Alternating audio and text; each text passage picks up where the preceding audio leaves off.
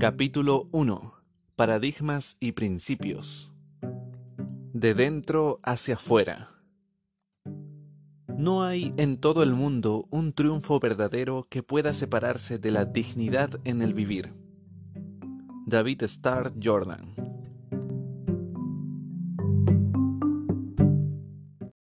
Durante más de 25 años de trabajo con la gente, en empresas, en la universidad y en contextos matrimoniales y familiares, he estado en contacto con muchos individuos que han logrado un éxito extraordinario, pero que han terminado luchando con su ansia interior y con una profunda necesidad de coherencia y efectividad personal, y de relaciones sanas y adultas con otras personas. Sospecho que algunos de los problemas que compartieron conmigo pueden resultarles familiares al oyente.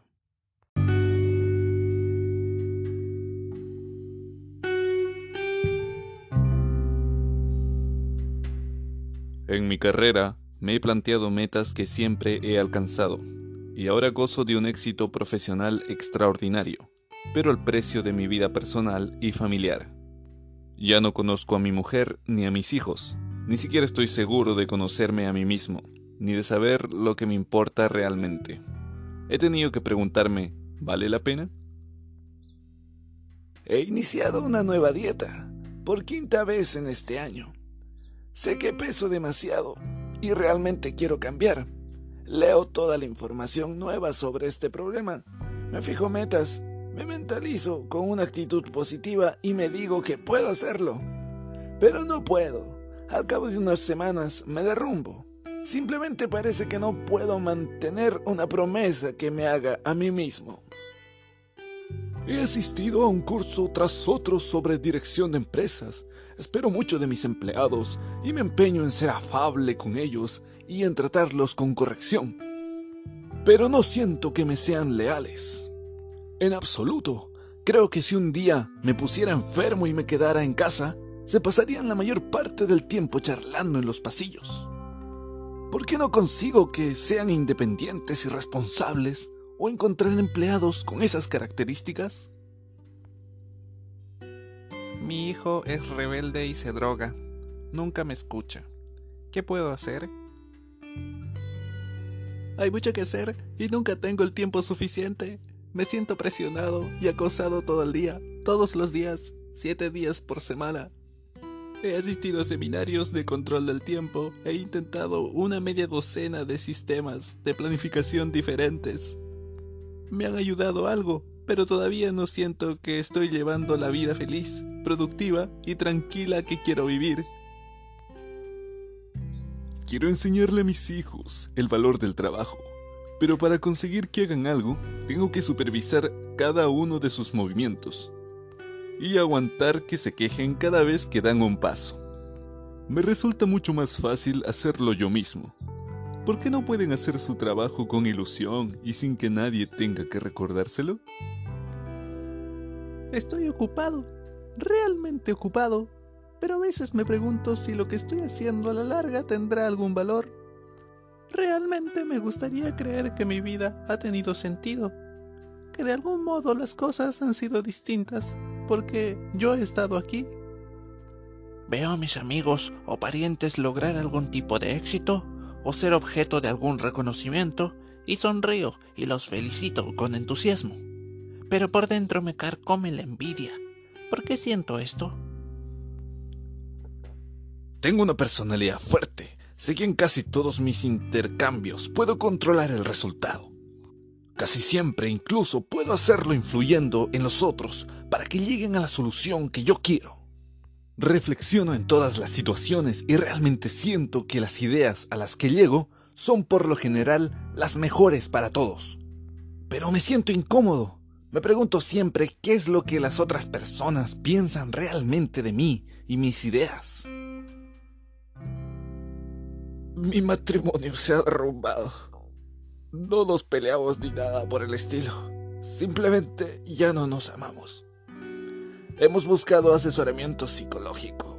Hemos intentado algunas cosas, pero no podemos volver a revivir nuestros antiguos sentimientos.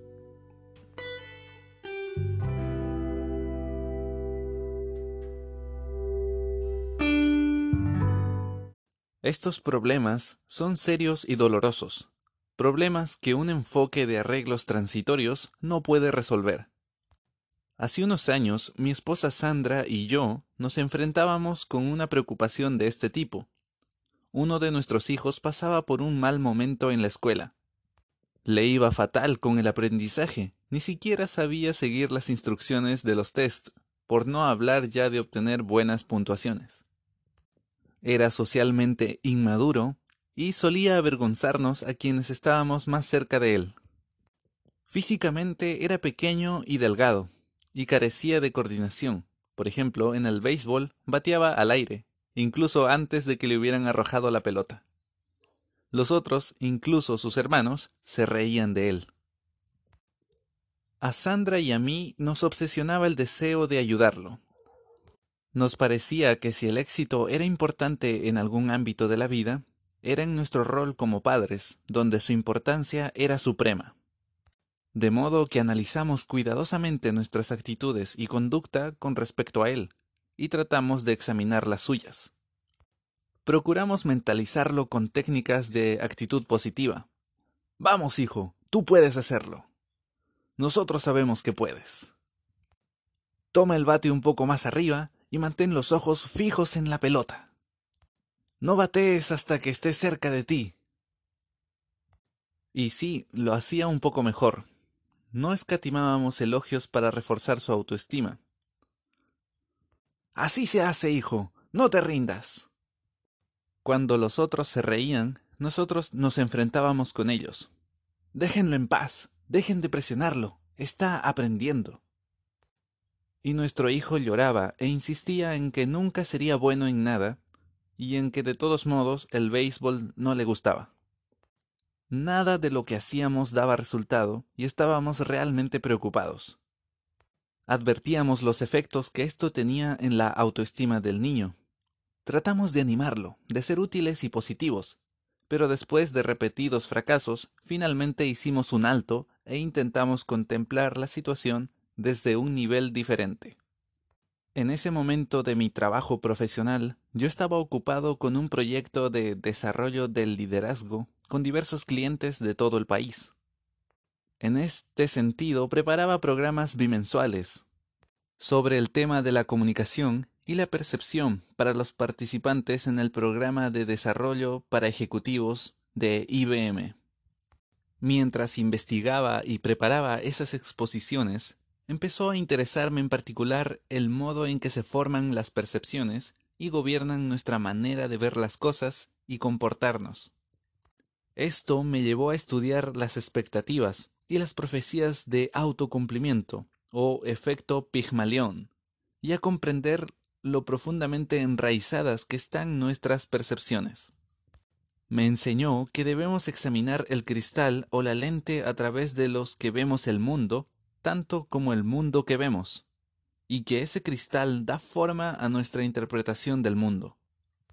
Cuando Sandra y yo hablamos sobre los conceptos que estaba enseñando en IBM y acerca de nuestra propia situación, empezamos a comprender que lo que hacíamos para ayudar a nuestro hijo no estaba de acuerdo con el modo en que realmente lo veíamos. Al examinar con toda honestidad nuestros sentimientos más profundos, nos dimos cuenta de que nuestra percepción era que el chico padecía de una inadecuación básica, de algún modo un retraso. Por más que hubiéramos trabajado nuestra actitud y conducta, nuestros esfuerzos eran ineficaces, porque a pesar de nuestras acciones y palabras, lo que en realidad le estábamos comunicando era no eres capaz. Alguien tiene que protegerte. Empezamos a comprender que, si queríamos cambiar la situación, debíamos cambiar nosotros mismos. Y que para poder cambiar nosotros efectivamente, debíamos primero cambiar nuestras percepciones.